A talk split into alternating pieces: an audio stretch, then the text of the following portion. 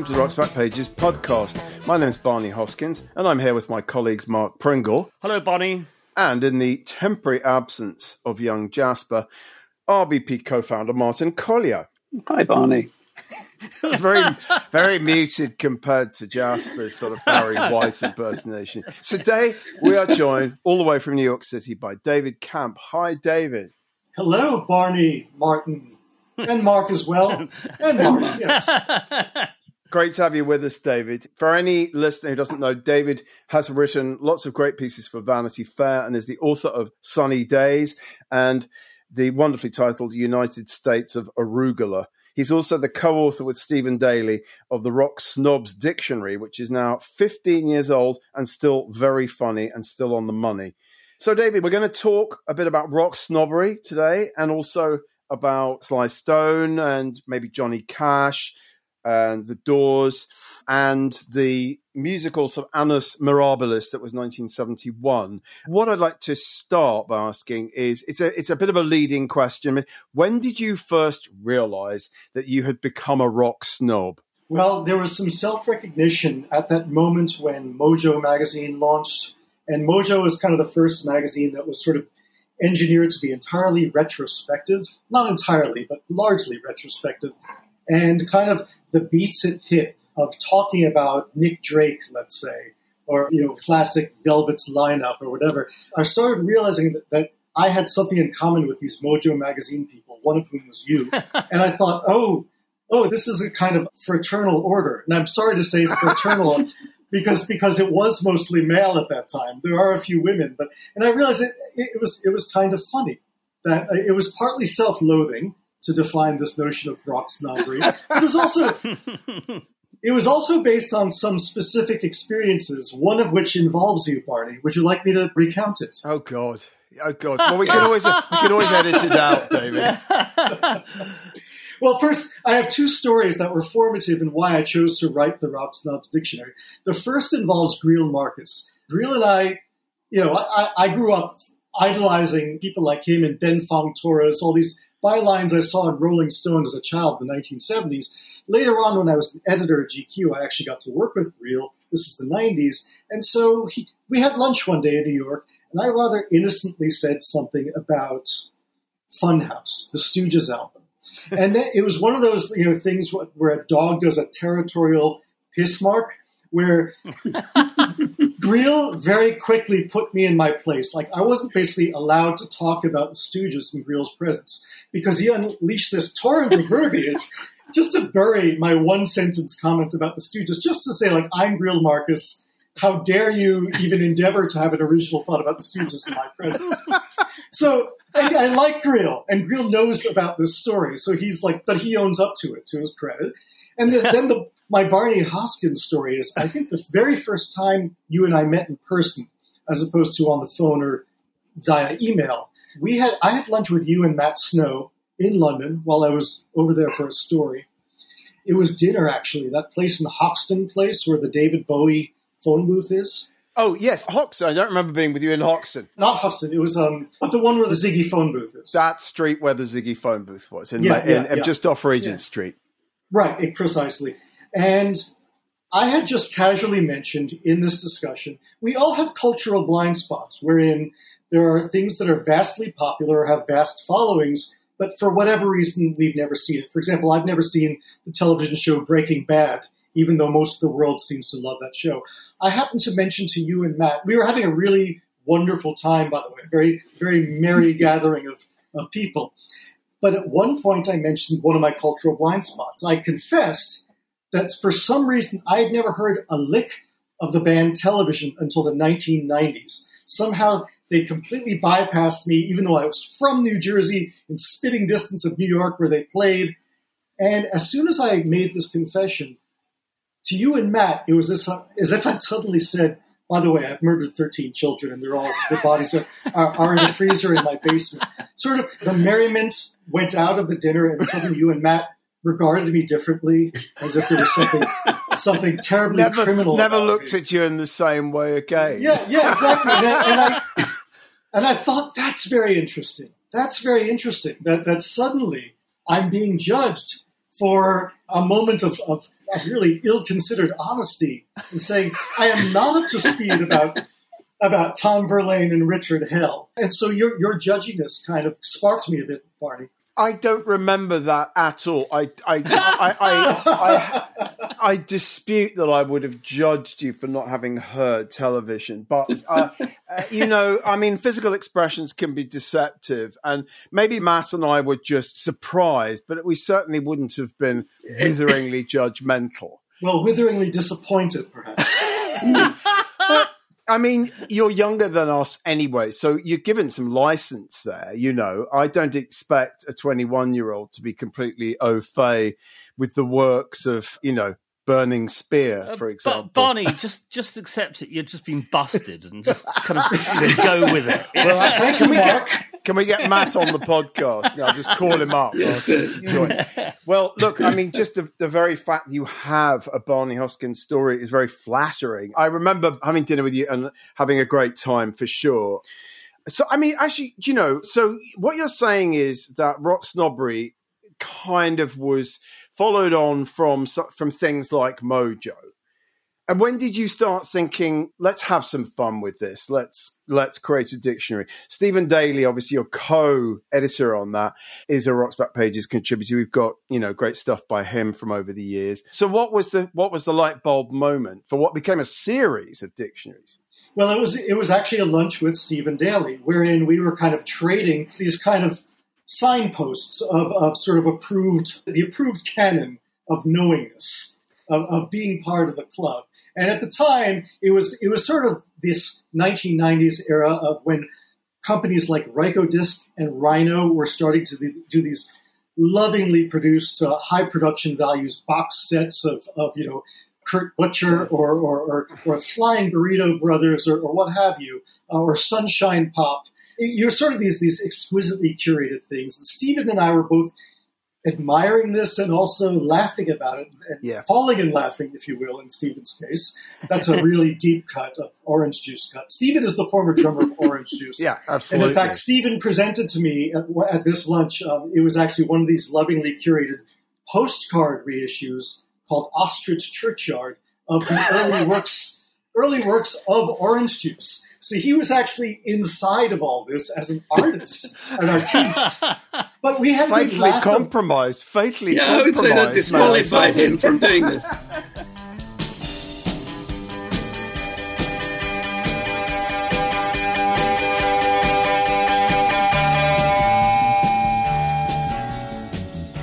So Stephen and I were just having a good laugh about this. And then I sort of combined that with my Greil Marcus experience and my very bruising Barney Hoskyns Matt Snow experience, and said to Stephen, what if we just pitch this to Vanity Fair as a humor bit, just very simple concept in which we define all the received knowledge alphabetically as one would in a dictionary, and that was it.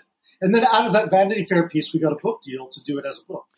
I remember when I read it, Mark used the word busted a few minutes ago. And I just felt completely busted by it. Laughed my head off, but it's like, this is me.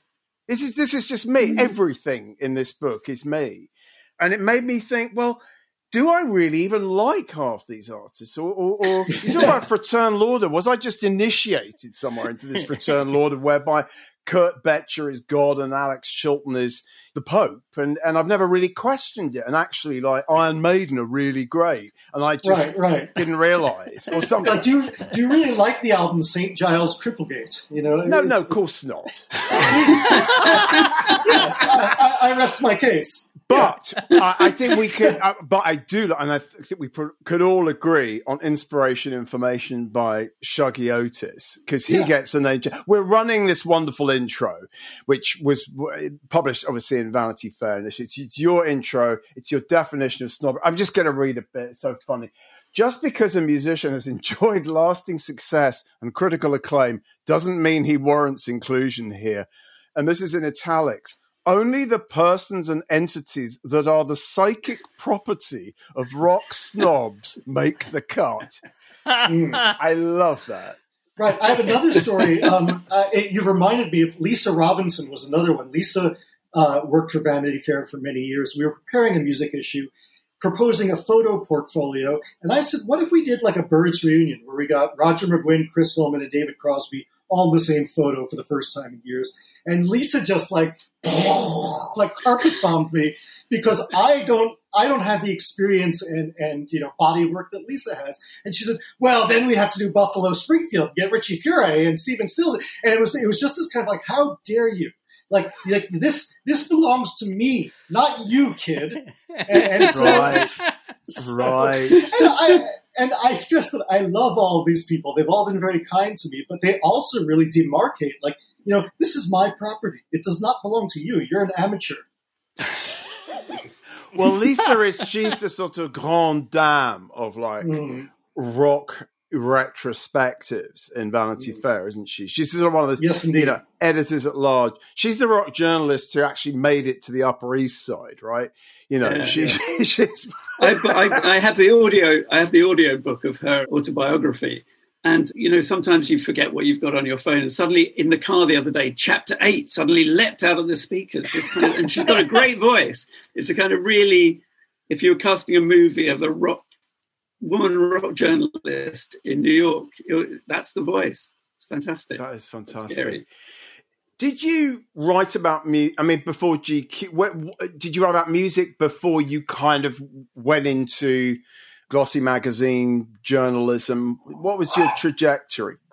Nice to have a dog on board as well. That's not me. Sorry. That's someone else's dog. Yes. My dog is a Shiba Inu who's mute. Yes. I can hear him.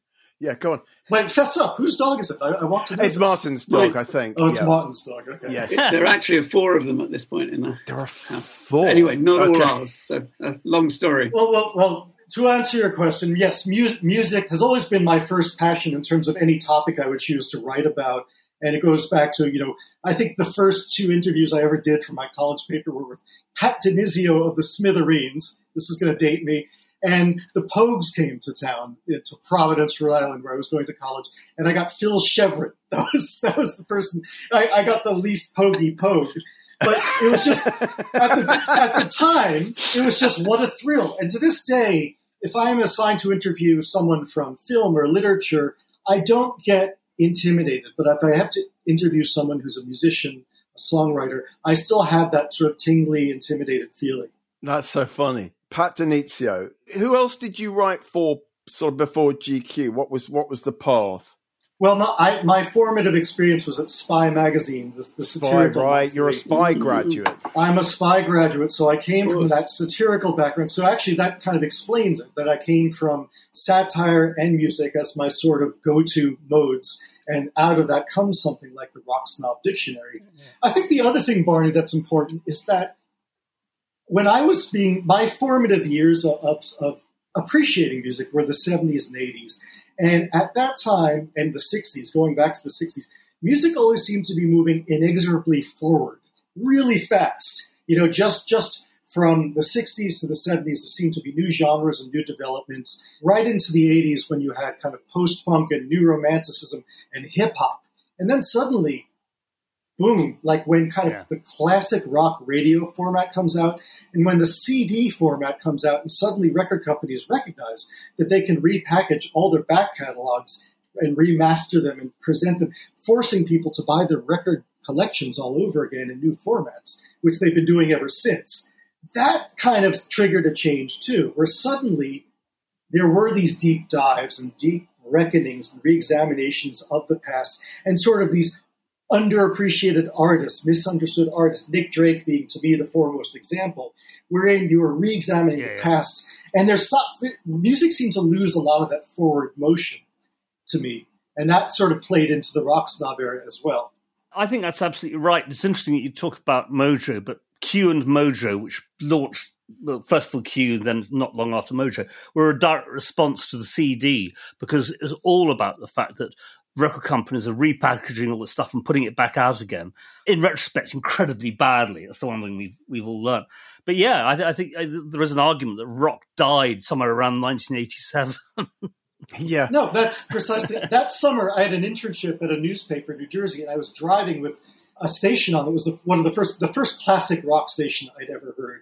And suddenly I was hearing More Than a Feeling by Boston all the time. And I thought, This is a song I never expected to hear again in my life. I really thought that's... I was still young, and I thought that's how music worked, is that you listen to it for the 2 years it's kind of au courant, and then never again. And I was shocked around 1987. Very well put, Mark. I was shocked that suddenly we were listening to old things again. But what a great record More Than a Feeling is. I mean, it's astonishing. I think it is. It's a sort of Matterhorn of kind of AOR, really. As we say in America, Tom Scholl's goals. Yes. Yeah. I mean, I'm not au fait with much else of Tom Scholl's of Boston, but, but I did buy that single. I still think it's incredible.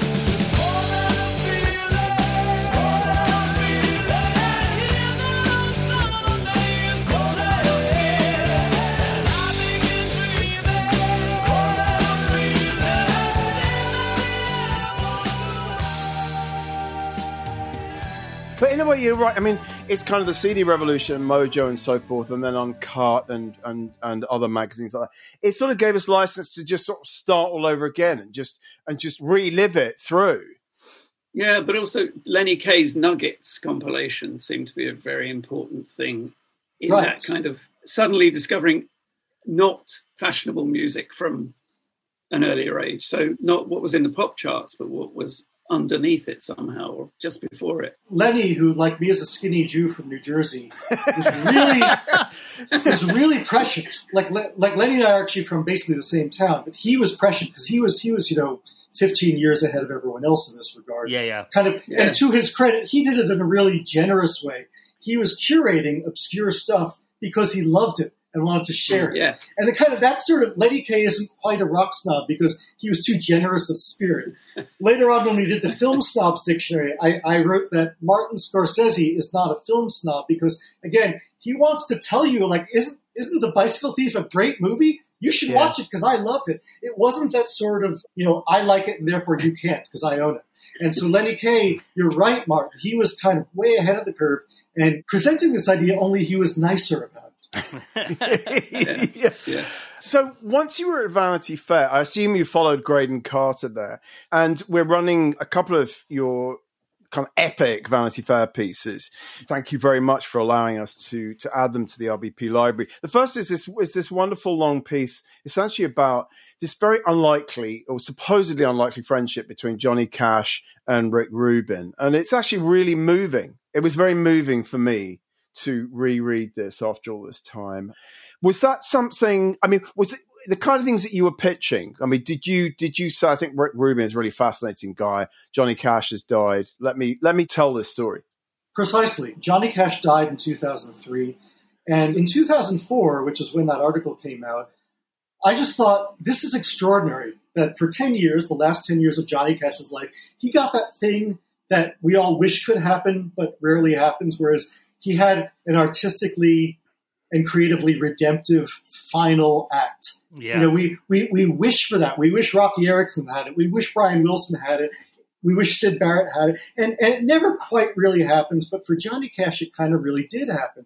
And I also thought that it was Rick Rubin of all people. How unlikely. And even though a lot of articles have been written about it while Cash was still alive, the odd couple aspect of that, I just thought, I went to Graydon Carter and I said, could I take a shot at this and just look and see where it goes. And again, this is where I want to pay a compliment to Lisa Robinson, because Lisa Robinson was the one who reached out to Rick Rubin and vouched for me that I was a good guy, because I guess Rick was reluctant to talk deeply about it. But anyway, so Lisa facilitated that, and I met with Rick, and I noticed that he had religious iconography all around his house just above the Sunset Strip, Buddha statues, and a lot of religious literature. And sort of out of that, I just kind of just in the moment observed, like, Rick, I see that you're quite a student of religions. Did you ever discuss this with Johnny? And he said, yeah, in fact. And then he went into this whole story of how he and Johnny developed this custom of taking Holy Communion together every day, whether they were physically together or apart, just doing it by phone. And that's one of those wonderful moments journalistically where you realize a story is going way beyond music or way beyond your preconceptions of what the article was going to be about. And it took on this whole wonderful, earnest, heartfelt spiritual component, which is why that article turned out so well and why it's one of my best pieces that I've done in my life. Yeah. Do you think that has any well, obviously it must have some bearing on the nature of those records that Johnny Cash made with Rubin, because there is this extraordinary quality to them, and that it's possible that them taking Holy Communion together had something to do with that, had something to do with the way in which they worked in the studio together, the way in which they respected and regarded one another, which allowed Johnny Cash to really come out with, I think, some of his best performances, full stop. Yeah, absolutely, because I think that Johnny Cash kind of could open himself to show that since they basically were on the same wavelength, yeah, they could do some really, for Johnny Cash, avant-garde things, like that song, When the Man Comes Around, which opens with, you know, quoting some biblical verse, and even doing a cover of Danny Boy, where Rick Rubin found a church, and where Ben Montench played the church organ. So it's just, that's the only accompaniment to Cash singing a song as cliched as Danny Boy, and yet it comes off kind of really moving, because so yes, Mark, absolutely. Fantastic. Oh, Danny Boy, the pipes are calling. From glen to glen and down the mountainside. I mean, you quote Roseanne Cash, Johnny's daughter, in the piece, and she says, I can't find the quote in front of me now, but she says something like, you know, he wanted to try something new, but he didn't have the keyhole, and Rick was the keyhole. I think it's something like that. Yeah. So it was a very serendipitous meeting of spirits, wasn't it? Yeah, and I often think that's the case when something artistically successful happens, is that there's some element of chance or fairy dust that makes it that good. Rick Rubin has had an extraordinary career himself, his starting off point through to the present day. It's, in a sense, it's all American music, but it's always very specifically his take on whatever it is. I mean, from the early days of hip-hop right through to like doing ZZ Top albums and things like that, you know, it's quite extraordinary. He's got good instincts, hasn't he? I mean, we were talking about him, I think we were talking about him 2 weeks ago, when Carol Cooper was on, and she reminded us that he produced Donovan, and I couldn't really work out how Donovan fit into the Rick Rubin discography, but then didn't he do... He's got diverse tastes, for sure. No, in fact, because he has this thing that I talked about, when you dream of someone having a really distinguished final act, he kind of has this feeling of, like, I'm a student of Americana and American music and American culture, and given that I've been fortunate to ascend to this position of power, how can I use that to give people this redemptive third act or final act? And one thing that I just done an oral history of the Brill Building before the Johnny Cash piece. Yeah, and he said to me, I always dream of Neil Diamond is another person I'd like to kind of do the Johnny Cash with. And I said, well, it so happens I just interviewed Neil for the Brill Building Oral History. And he said, well, do you have his contact info? And so that's all the credit I can take. I cannot take any further credit. But the one thing I did was I passed on to Rick Neil Diamond's contact info. And so they did do a couple of albums together. Yes. But that's. I don't think I've heard. Are they any good? Yeah. Are they any good? They're good. It's not quite on the level of what he did with Cash, but no, it's good relative to whatever Neil Diamond had been doing the 10 years prior. Yeah. I mean, it really spoke to me, the Rubin Cash piece, particularly because I interviewed Johnny when Unchained came out, and it was really one of the absolute highlights of my career as a writer and interviewer. I actually ended up like on a bus going out to this gig in the middle of nowhere outside Wichita, and met June Carter and just saw how much these two people loved each other. I mean, it really makes me well up to remember it because it was so genuine. And I remember asking him, are you likely to perform, you know, to sing Rusty Cage by Soundgarden tonight? You know, we're in Kansas, and it's kind of, let's face it, it was a Trump crowd before Trump. Like, you know, really, really, really. And I probably won't be singing Rusty Cage. I'll see I'll take the temperature, you know. And then, but he was slightly on edge, I remember, and he did it. He was doing like Ring of Fire and you name it. And then suddenly he was like, he kind of signaled to the man he wanted to do this Soundgarden song, and he sang it with real power, and you know, I looked around and people were suitably bemused, you know, what's the man in black doing, you know? Great memory. I remember you talking to me long before this happened about, I'm trying to get Sly Stone. You know, nobody's talked to him for years. Nobody even knows if he's alive or what the hell he's doing. And eventually, in August 2007, Vanity Fair, this epic piece, Sly Stone's Higher Power, came out. You got him, and you talk about how you got him, and it's just surreal. I mean, it's really surreal. Did you think you were going to get him, or you just thought it's never going to happen? I just thought, why not try?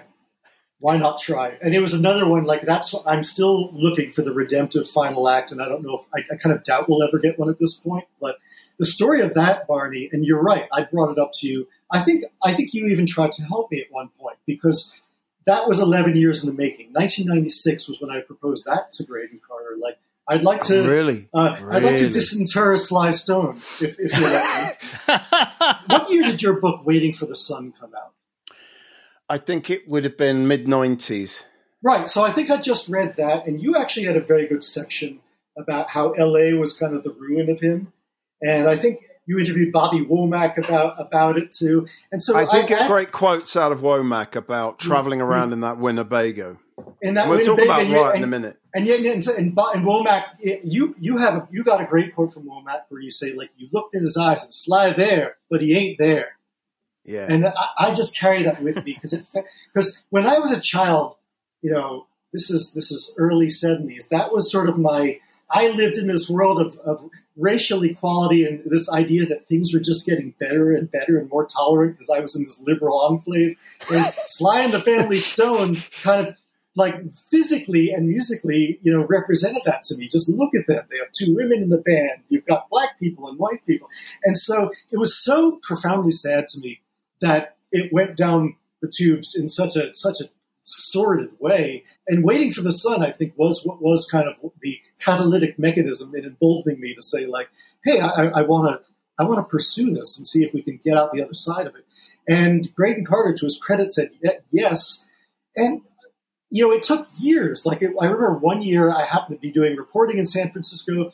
So somehow I drove up to Vallejo, California, where Freddie Stone and Jerry Martini and Greg Errico and Rusty Allen, who was their second bassist after Larry Graham, were rehearsing to kind of like with the hopes that maybe they could do a Family Stone revival, but it just kind of petered out.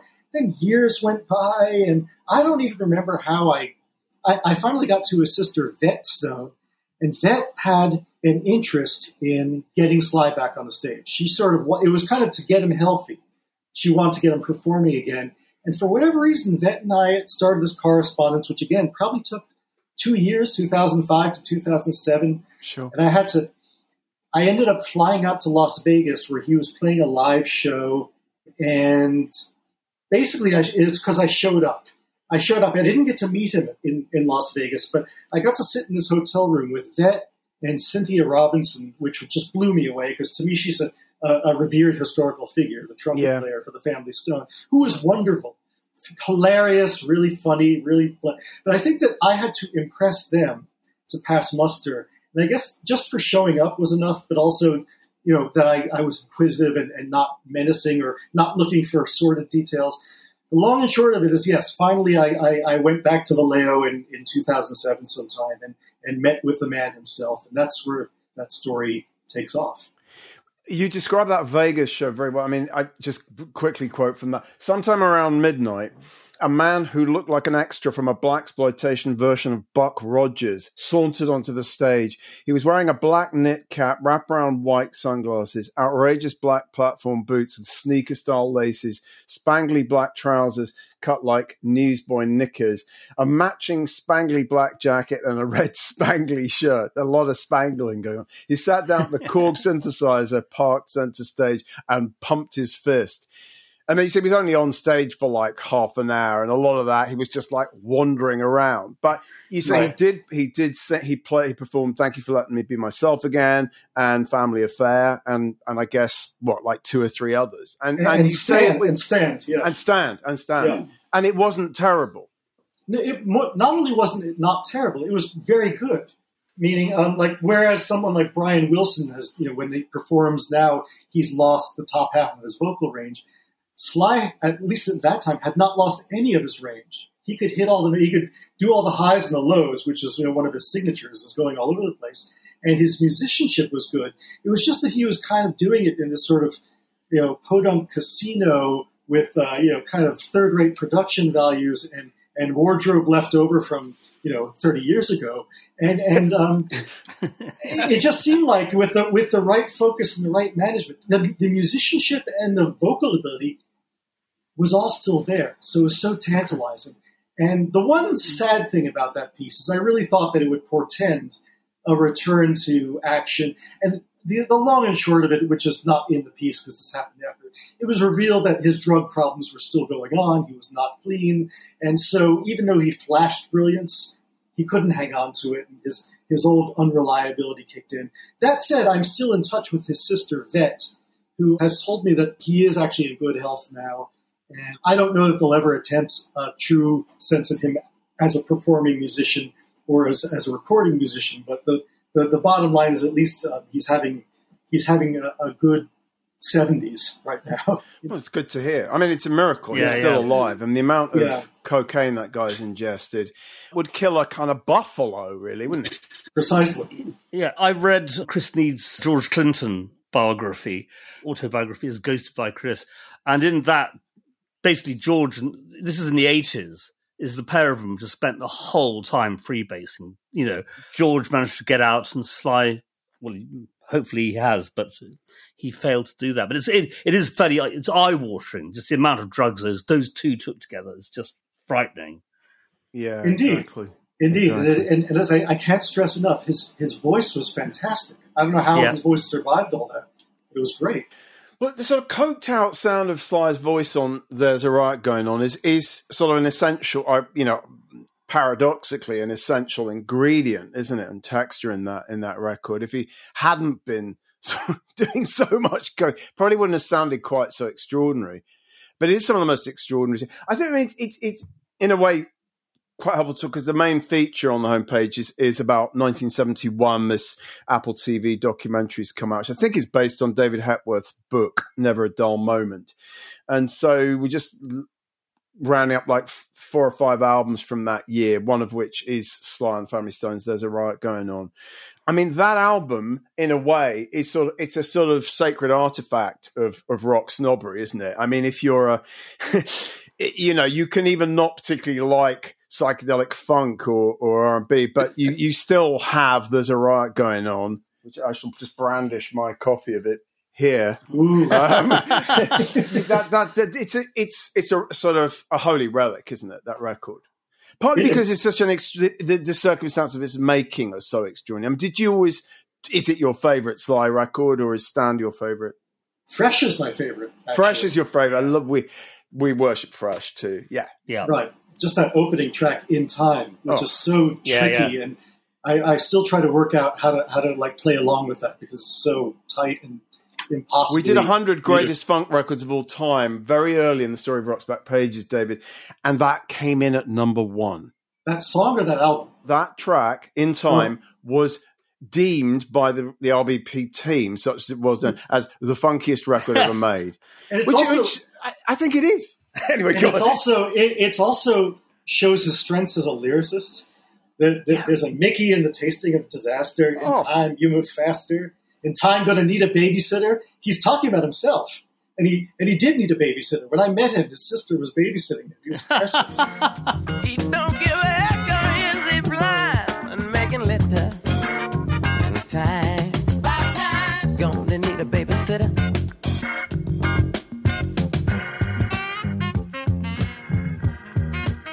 But back to your themed 1971 podcast. I think one reason There's a Riot Going On is one of these, you know, holy relics, as you called it, beyond it just being musically excellent, is a historical demarcation.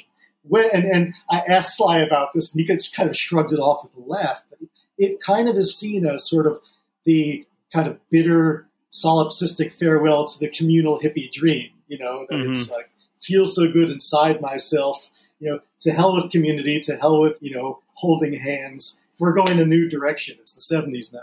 And you said that, Tim, in your piece, and he's a bit kind of like, maybe I didn't think of it like that. I don't think I was that disillusioned. And you ask him about his politics, and he's sort of – he's very equivocal about everything, isn't he? Yeah, really? Yeah. I get the feeling you couldn't get a lot out of him. I mean, and it doesn't surprise me. No, it was more about he was interested in talking about the lyrics to his new songs. And, maybe I'll share with you guys, he sent me a fax because it's sort of still in the early days of email. No, it wasn't, but he sent me a fax. For him, it was. And a fax from Sly Stone is spelled PHAX, by the way. But so this – This fax came to me, and it's sort of this weird tone poem about it was partially about his opinions and partially about my persistence in trying to reach him. And I'd actually be delighted to send it to you, and you can post it on Rock's back pages because I can't even describe it. I can't describe it. That. It was actually more like interesting than the quotes he gave me when we were sitting together. We'd love to see that, David. Sure. I mean, we're running this Roy Carr interview from 1972, and Roy asks him about there's a riot going on, NME. And Roy asks him about why Sly, most people and listeners will know that, Sly was just chronically no showing. 26 out of 80 shows he didn't show up for. And one of them was the Great Western Express Festival at Barney. In England, wherever the fuck Barney is. And Roy kind of says, so how come you didn't show up? And Sly, in a completely sort of mystifying way, says, well, I guess it was like this. If I didn't come to England whenever it was because I was somewhere else at that time. And that's his excuse. And then he says that I personally feel that There's a Riot Going On was a very truthful album, made and then released at a very truthful moment in time. Gnomic pronouncement. Right. Oh, my. Anyway, fascinating. It's still a fascinating and quite spooky and weird record. Thanks for sharing your memories on Sly. I mean, do you know what he's doing today? Well, I mean, is he where's he living? Still up in Vallejo? I know. I think he's in LA now. Vet sent me a photo. Okay, then forget. Then that's not going to happen, is it? No. Vet sent me a photo of him with a son and a grandson. Kind of domesticated Sly. That's like a year ago. Okay. So I think he's being a grandpa, and I hope he's doing okay. But I don't know a whole lot about it. Oh, the one little thing I'll add is that Nick Hornby's novel Juliet Naked. The initial germ of that, Nick Hornby said in an interview, without ever telling me about it, was that article that I wrote that is now on Rock's back pages. Oh, great. He said there was something about this loser's ardent pursuit of this musician he venerated that he didn't say loser, but that was what I took away from it. That inspired me to create a loser fictional character who'd be the protagonist of my next novel. And we'll leave it there. I didn't know that. That's fascinating. Yeah. This is a good time really to switch over to another artist. One of the other albums from that year was LA Woman by The Doors. And it's also very, very close to the anniversary of Jim Morrison's Demise. And this massive great book has just been published. Listeners can't see this, obviously, but I'm holding in my hands. Harper 360 is the publisher, and it is 600 plus pages of lyrics and actual pages from notebooks. And so it's time to talk about The Doors, and Mark is going to tell us about this week's audio interview. Yeah, this is John Tobler in 1983. The three remaining Doors were in London to attend a sort of Doors symposium at the Institute of Contemporary Arts, of all things. And so he had buttonholed them. It just so happens that it coincides with the release of a new live album called Alive She Cried, which we'll play a clip at the end of the show talking about that and about the finding of these tapes in all kinds of obscure places. It's a good story. And he talks about some of it's from the famous Roundhouse show in 1968 when they played with the Jefferson Airplane, which was a kind of key London event and all that. In the process, they talk about Jim Morrison and The Doors and all kinds of other stuff. And I'll play this clip. This is them talking about The Word.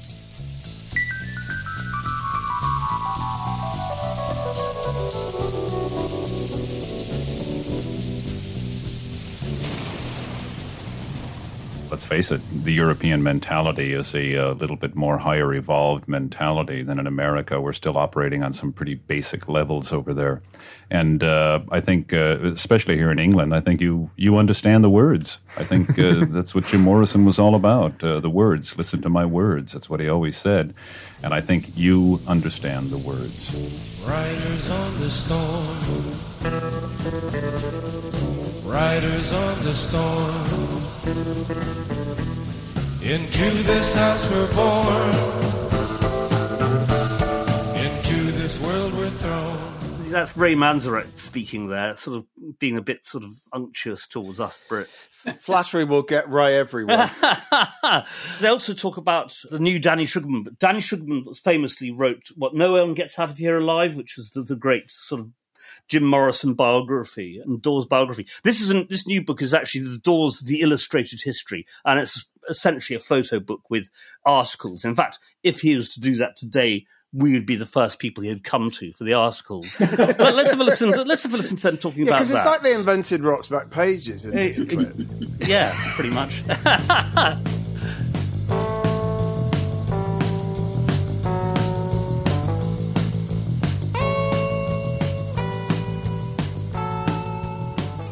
The idea of, instead of someone writing some more accolades about the Doors, have all the articles from our whole career, some of the negative ones, some of the straight press, some of the teenage press. I loved that idea. It just let them say it. Mm. And we put it all together with pictures from the time. So the articles and the photographs are in a corresponding time frame. Why is it that none of the photographs have captions? Because there are a number of people in this book who I'm sure would like to be recognized but will never be named. Do you know, Robbie? Too many words. That's why. If we were to put a caption to every photograph, it would have been just too many words, along with the articles, then to put all the names and where the performances were, it would have been just too much to read. I think it's more important to read what the other writers have said about the Doors. Some very good writing, some very interesting writing of the time.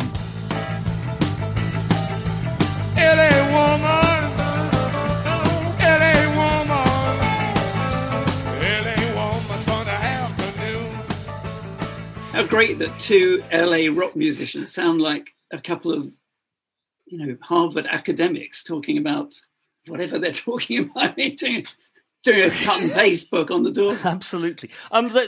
They talk about what they're doing now. Densmore's playing in various bands. Robbie Krieger had just been on stage, the Blue Oyster Cult of all people. And Ray Manzarek doing a kind of jazz-funk version of Karloff's Carmina Burana. If anything, God, sounds more horrible than that. I mean, I'm really struggling to find it. So it's a short one. It's about 15 minutes long, but they are kind of reasonably engaging folks, so not too dreadful. David, do you have a take on the Doors?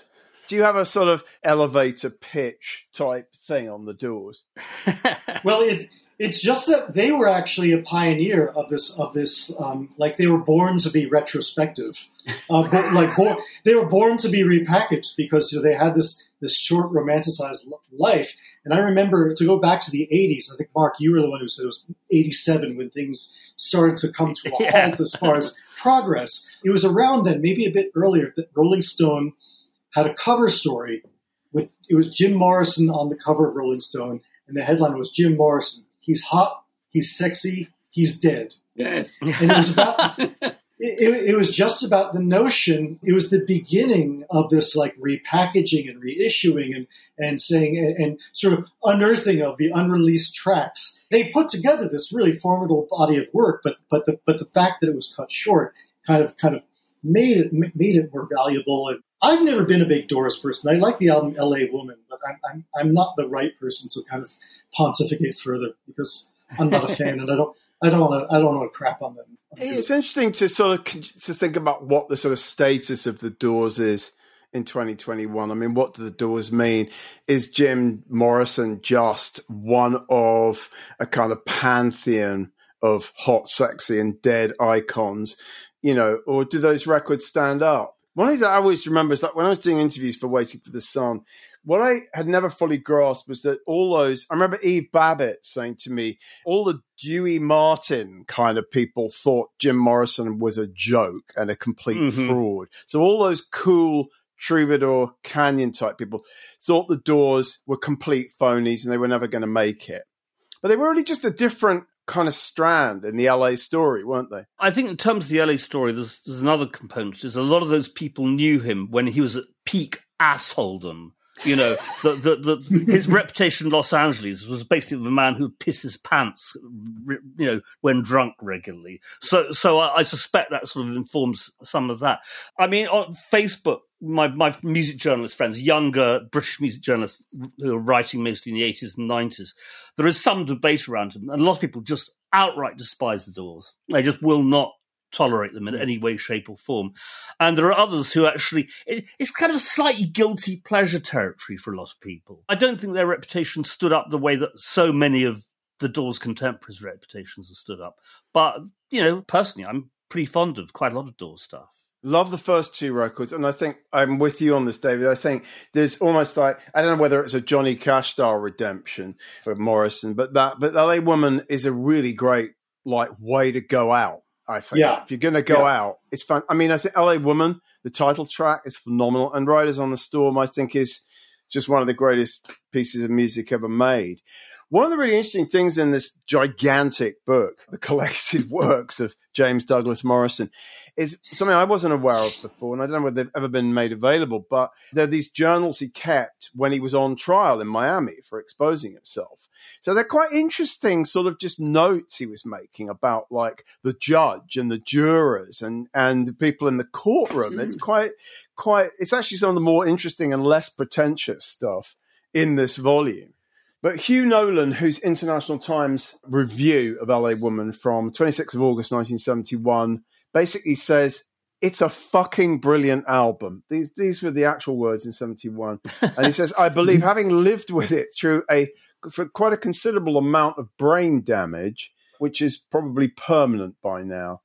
I don't know whether that was caused by LA Woman or what, but he says here, the Doors have shown Grand Funk Railroad something about rock and roll on this album, transcend the defined limits of your chosen discipline, and yes, Cynthia, you too can do anything. I mean, this was a hippie rag, David. I need to just explain. you could write like that in IT. Yeah, I've got to point out that Nick Jones, one of our contributors who was the house hippie at the Melody Maker in 1967, he just in an email to me today described Hugh Nolan as a fellow psychonaut. Psychonaut. I think we know what that means. You know, we had the lovely Caroline Boucher on the podcast 2 or 3 months ago, didn't we, Mark? And she was a fellow writer on Disc, and Hugh would have his smokables sent to Caroline so that she could bring them into the office, right, because he figured that she wouldn't be stopped or busted by anybody. So basically, she was his drug mule. Yeah, it was a great story. It was fantastic. Great story. Anyway, so that's 1971, and we're also featuring David Hepworth wrote this book, Never a Dull Moment, so I think we just chuck in a piece he wrote about Electric Warrior, which is quite fun. Another great album. Have you watched 1971 yet? Haven't watched it yet. We have a new Apple Mac, actually, a new iMac, which I think gives us maybe a year free of Apple TV, so I may watch it. Yeah, well, I subscribed. I'm going to unsubscribe as soon as I can, but I subscribed to watch it. I've watched 3 episodes. I think there are more than that, and I found it rather boring. I mean, the people who made it are fantastic. You know, the guys who did the Senna documentary and so on, the Amy Winehouse one. Yes, but Asif Kapadia. But I found myself having to kind of prop my eyelids open to watch it. In any of the pieces, you know, promoting it, the Hepworth book barely gets a mention. I think they bought it for the title and the idea, and then just went concept. Yeah, because it doesn't. I mean, it certainly doesn't hew to any of his kind of way of writing the story. They did come to us to ask for some audio, and I don't know if they ever used it. If they did, they owe us some money. I have to go and listen. If you hear any suspicious audio, Mark, as you wade through all 105 episodes, will you let me know? I will. So that's what's free on the homepage, and you know what isn't free, Mark will now tell us a little bit about. And David, please just jump in if you hear a name or an album title or something that makes you feel compelled to say something. Don't hold back. Don't be shy. Right. All right, this is so from last week, going in last week. I hate it. You told me to jump in. Sorry. Yeah, I hate it too. I don't even know what it is. Joe Cocken, Mad Dogs and Englishmen. Oh, I quite like that. Yeah. Reviewed by Philip Elwood at the San Francisco Examiner, 24th April 1970. He says, it's the damnedest collection of rocking freaks I've ever seen on stage and one of the most enjoyable shows I've ever attended. The pacing is perfect and the production work of Cock and Russell shows real class. Now, for Philip Elwood to say one of the most enjoyable shows ever attended, seeing people like the Miles Davis Classic Quintet in 1965 and many millions of other shows, that really says something. I love that. I love the album. And the film, less so, because it's quite awkward. But that album I absolutely adore. And I was really glad to find that review of Great. Mad Dogs. One of the great two-drummer albums. Yes. Well, yes. He talks about the number of people on the stage. There's like 40 people on the stage at various moments. I mean, it's absolutely. This is why Joe came back broke. Mainly Claudia Lanier, right? Yeah, well, 40 people on stage, mainly Claudia Lanier. Get honest. Yes, absolutely. We're just learning to live together. Learning to live together.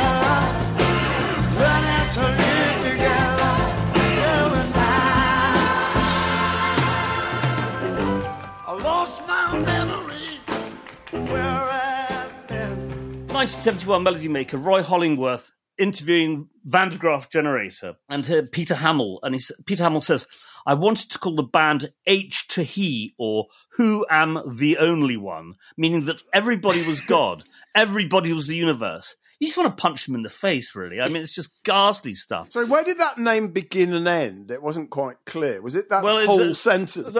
The or is the middle, the H or. To E. Okay. Or... Who am the only one? Oh, right. Meaning that everybody was God. Everybody was universe. Were they in the Rock Snob's Dictionary, David? Yeah, it's a Fiona Van de Graaff album title, isn't it?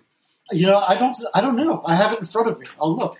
I don't. They probably sort of fall outside the strict kind of psychic property of Rock. I see Van Zandt, Towns, but no Van de Graaff. Yeah, that's probably right. It's too fucking out there, isn't it? Yes, slightly. Jumping forward to Enemy 1985, Steve-O, who ran and owned the Some Bizarre, the misspelt Bizarre label, talking to Matt Snow, our colleague and friend Matt Snow. He says, if someone's paranoid, keep them paranoid. It's fun, mischief. I like the devilment in children, that look in their eye. He just talks kind of really high-grade bollocks. He's also kind of talks about how everyone on the label are friends, everyone loves one another. It turns out it's the exact opposite, that virtually everyone he signed, he ripped off ruthlessly, and they all despise him now. It's quite something. Well, does anyone know what Steve-O does? No, he seems to have sort of disappeared. We've spent no time looking into that. Does he have an allotment or something? No. People want to know where he is, and they can't find him anywhere. Right. Okay. He owes them money. He owes them money. Lastly, from last week, 1987, Blues and Soul, John Abbey interviewing the wonderful Sylvester, who I know that Barney and I love. I can't speak to you guys. You gentlemen, but you fine gentlemen. What was the big hit? What was the big? Oh, Mighty Real. You made me feel Mighty Real. Over and over, which is a fantastic. The dog record. Is agreeing. The dog is yes, that's that one. Sylvester gets the dog's vote. Yeah. So Sylvester says, I must spend $50,000 to $60,000 a year on clothes and wigs, and I've still never got a thing to wear. Which is what's sad about this is 87. So and he talks quite a lot about doing shows for AIDS fundraisers because living in San Francisco, 87, AIDS was just the massive crippling thing, and he himself died 2 years later of it. Great sadness. This week, what's going on? Nick Jones, who I mentioned earlier, kindly sent over some stuff from his dad interviewing Bob Dylan in 1965, and this is a phone interview in the lead up to his 65 UK tour. Bob Dylan's mostly monosyllabic in this thing. He's on the phone. It's yes, no. don't know. But Max says, finally, are your American folk singers branded commercial if they record on anything other than a specific folk label? I don't really know. I don't know any of the people who do those things. I don't hang out with people who would do that. You know, I like everybody. Mark, this reminds me of when we had Michael Watts come in, and he shared this fantastic story about the first time Dylan ever came to London in 1962 when he appeared in that play in King's Cross. And Michael said that there was this legendary story that Dylan was an avid Melody Maker reader, and he went to the Melody Maker offices to meet Max Jones. That's right, and was thrown out. Because no one knew Max who he was. Max wasn't there. This skinny pest from New York who was trying to find Max, and they told him to get lost. Hard to believe. Anyway, a couple of years ago, my improv band played the same place where Dylan played his very first London show, which is a pub called The King and Queen, round the corner from where you used to live, Martin, in the same room. It's a rather marvellous room. Scott Walker to Lon Goddard, Record Mirror in 1968. I'm so busy redesigning my repertoire. No more Jacques Brel numbers. I've sort of passed them up now, outgrown them. Good on you. Johnny Cash to Michael Lydon, New York Times, 1969. I gave them a stiff shot of realism, singing about the things they talk about, the outside, shooting, trials, families. It's a good interview. It's a very big... I mean, that's presumably about Folsom Prison, isn't it? Yeah. When he says them, he's talking about the inmates. Yeah. He is talking about the inmates. Could have made that clearer, couldn't I? Enemy in 1979. Ian Penman talking to all the rough trade people about rough trade. Now, this is before rough trade had, strictly speaking, become a label. They'd released a handful of singles by people, but they were more... turning to a distribution network, which we discussed with Jeff Travis when he's a guest on our podcast well over a year ago now. He says, we're not divorced from all the processes. Because we have a shop, we have people coming in all the time. We're not like a record company on the 14th floor. Mayo Thompson of Red Crayola, who's also part of the rough trade scene at that point, says, it's like that thing in the press, the Akron sound, the Bognor Regis sound. It gives a false impression that there are centres. Which is, I quite like the Bognor Regis sound. I love the idea of the Bognor Regis sound. It's never too late. Presumably, rough trade has to get an entry in the Rock Snob's Dictionary, David. Well, you know, we could be more comprehensive and make it an encyclopedia. You mean the answer is no? Well, also, it's been, when the book came out, it was actually slightly heartbreaking that both John Savage and the late Ian MacDonald hated it. They both thought the Rock Snob's Dictionary was terrible and said that they thought it was ridiculous. And I look up to both of those men and just, I'll confess to being bruised by that. Sense of humour failure. It's been a little too close to the mark, which I can admit that I'm a rock snob. Very lasting. Guardian 1989, Adam Sweeting interviewing Keith Richards, who always gives fairly good interview. Adam Sweeting reports that his PR person is basically bringing a succession of glasses of a kind of amber fluid to the table for Keith throughout, and he does mention he slurs a few times throughout this interview. He says, I guess I do a little band leading now and again, but I always feel like I'm working for Charlie Watts, basically, which I think is quite nice. He says, I don't see why you can't have very mature rock and roll that can still relate to young people as well as your own generation. He keeps flogging that line, and I don't believe it for a second. He says, I'm not trying to recapture my youth anyway. I'm more interested in finding out what I can do with the rest of my life. Which is a fair enough point. This is like just for the Steel Wheels tour or something like that. But it's a good interview. It's good. Barney, what have you got? I'm just going to mention two things. I mean, without Jasper here, I've had to load quite a few more pieces than that I would normally. But one of them was a really nice conversation between Mick Hucknall of Simply Red and the great Bobby Blue Bland, my all-time favourite American singer, I would say, probably. And because Hucknall did this sort of tribute to Bobby album, Andrea Lyle, who's based in Memphis, basically meets them, and I think the old Peabody Hotel, and just sits down and kind of rolls tape of Mick and Bobby being very nice to each other. It's lovely. And we did talk about Simply Red on the podcast, probably also about a year and a half ago. Anyway, it's good. And Bobby's reminiscing about, you know, Junior Parker and listening to Muddy Waters and Lowell Fulson. And he talks about Joe Scott. And I mean, those incredible records. Are you a Bobby Bland fan, David? Do you know the works of Robert Calvin Bland? I know the works, but not. It's kind of like the television situation all over again. I don't want to confess my ignorance, lest you judge me for my lack of depth in the. Shall we just suddenly get very earnest and sort of shame you now? Okay, yes. Mark Martin, stop smiling. This is a cold moment. I'll see myself out. I'll get me coat. Yes. Martin, I know you guys are Bobby Brown fans. Yes. Fans. Did you ever hear the tribute to Bobby album? I heard a couple of tracks. Yeah. Not terrible. It's not terrible. Really not terrible. His heart's in the right place in all sorts of ways, I think. I mean, I've very, very mixed feelings. I mean, you know, as a man, I mean, I really despise Simply Red for a number of reasons, most of which they were utter shit. He bankrolled the great reggae reissue label, Blood and Fire, which I think that's where people learned how to...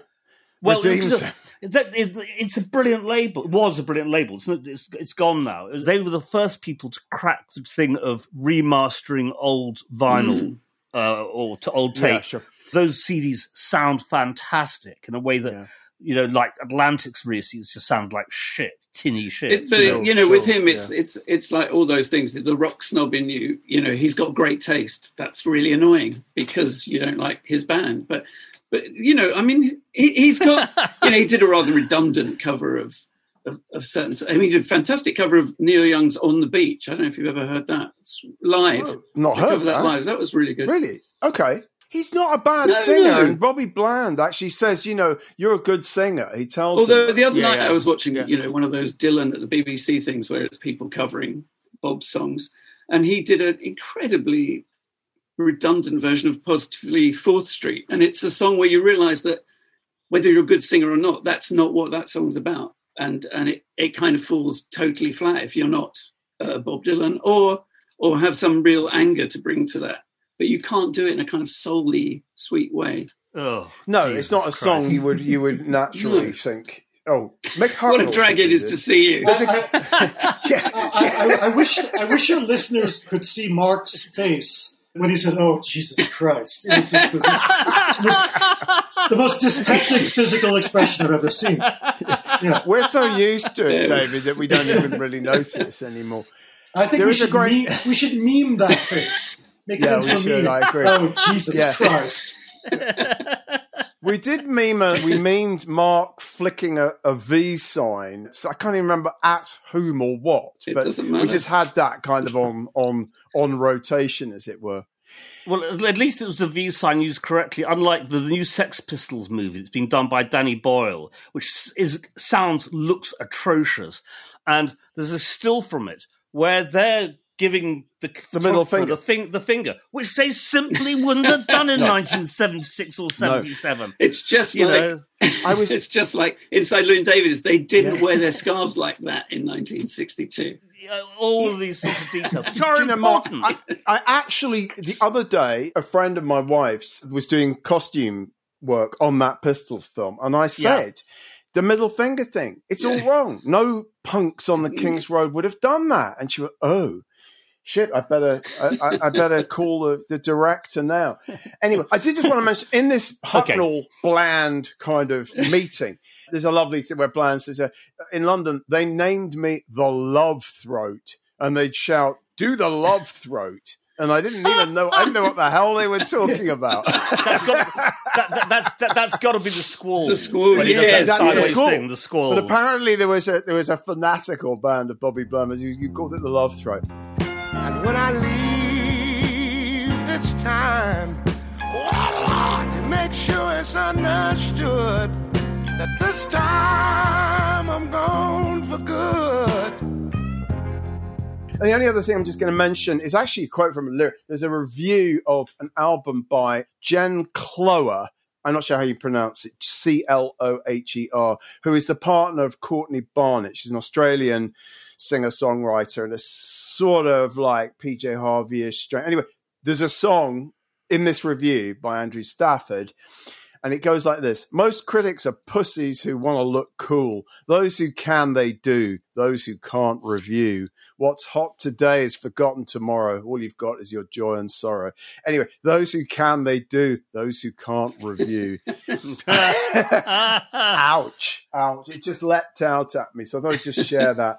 But there we are. That's kind of us done with what is new on RBP this week. And, you know, so I just say to anyone who's listening, jump on and read these fantastic pieces by David. And, you know, thanks for coming on board. We're so honored to have you on RBP, and hope we can get some more stuff. Maybe that's, I can cajole you into letting us have the Brill Building oral history. I'd love to see that on RBP. I don't know. He's already being difficult. No. Even though Neil Sedaka is in it, does Neil Sedaka belong on our... Okay. Love Neil Sedaka. Tell you one thing that didn't make it into that piece is that when we I'm 6'1", I'm not that tall, but when we finished that interview, Neil Sedaka and me, we stood up, we were seated the whole time, and in his old Brooklyn Jewish mom accent, he said, he said, David, you're very tall. Are you 6'5"? I still love it. You're very tall. Did you talk in that piece to Paul Anka? No. Mm. Should I have? No, I don't know. Paul Anka's kind of interesting, I think. He kind of straddled a lot of things and was kind of... I kind of put him together with the Brill Building, but maybe he wasn't really a Brill writer. I got some of the stragglers, like Walter Becker, because you forget that Fagan and Becker were there at the tail end of the Brill Building heyday. Yeah. And so Walter gave me some really good quotes, and that was like the only time I ever interviewed him, so that was a joy. And Dave, you recently wrote some lyrics, along with Steve Porcaro, to a Musicaire's tribute, or it's a kind of tribute-ish song to Steely Dan, where you actually get Denny Diaz to play guitar. I'm glad you brought that up. We need to know more. Yes. Okay, here's the story of that, which is that the very beginning of lockdown last year, my son had to fly home from Dublin, where he was studying abroad, and he said, I don't want to get you sick. I don't want to be the COVID kid. And then that phrase, the COVID kid, it sounds like Kid Charlemagne. Yeah. I said, it just gave you the idea there ought to be a Steely Dan song called The COVID Kid. And long story short, I basically wrote a set of lyrics that came all too easily. In fact, if I were Donald Fagen writing the song, what would I write? And Steve Porcaro I know him through my brother, basically. He's someone I knew vaguely. But he was, as he said, bored as shit in L.A., like looking for something to do. So to my surprise, he was happy to try to do a sort of Home at Last style arrangement of my lyrics.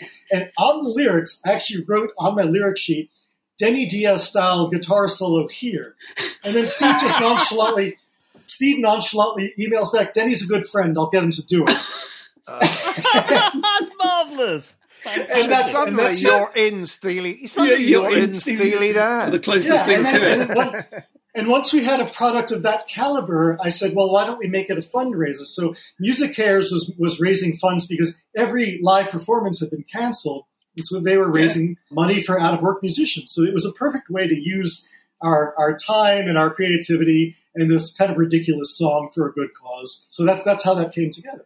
That's fabulous. Excellent. That is wonderful. We'll have to get a clip onto the podcast, and you can find it on YouTube. Just Google the COVID Kid, and we credit it to the Fabriani brothers because that's a reference to Tristan Fabriani, which was Fagen's pen name when he wrote the liner notes to Can't Buy a Thing. Yes, so we're deep into the rock snob weeds. That's so. Yeah, we'll never get out. Wormhole. No, exactly. This podcast, I'm afraid, Jasper, this podcast is now going to run for another 4.5 hours. And now I'm the box of which you can't be rid. They call me the COVID Kid. No, we will let you go now, David. Thank you so much for joining us. It's been a great, great pleasure. And as I said, welcome aboard Rock's Back Pages, and good luck with all future endeavors, and hope to see you when all this is over, as they say. Mark is going to essentially play us out with the last clip of the Doors. Yes, this is about the hunt for the tapes which made up Alive She Cried. We'll be back in 2 weeks, God willing, with Vivian Goldman. Every podcast we do now seems to be on the east coast of the United States. I don't know what it is. There are worse places to be. Sure, yeah, but easier places to record podcasts remotely with. But it just seems to be like New York City month. So, although I think Vivian may be in Jamaica, actually. So I can already foresee some kind of internet issues there. But God willing, we'll be back with Vivian. Well, lucky it'll be Jasper looking after them rather than myself. So, so thanks, everyone, for joining us. And thanks again, David. My pleasure. Brilliant. Thanks, David. See you all.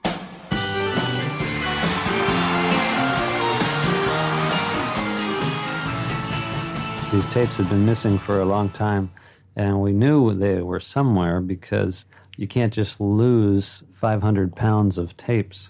So we figured, well, either somebody stole them, and in that case, they would have tried to get a ransom by now, or they've been misplaced somewhere. So that had to be it. So we hired a detective and everything, and finally Ben Edmonds, who's our manager now, he just went on a huge search, and he finally found him with the help of Paul Rothschild. In fact, wasn't there a little sum of money offered to some guy at Beacons? There was a reward offered, yes. And the guy found it. And he found it, an enterprising young chap. Within 2 hours. Of, yeah. And we had sort of given up, and this guy got... The detective couldn't even find it. It was a French detective. What was his name? Clouseau. Yes. Come on, baby, light my fire.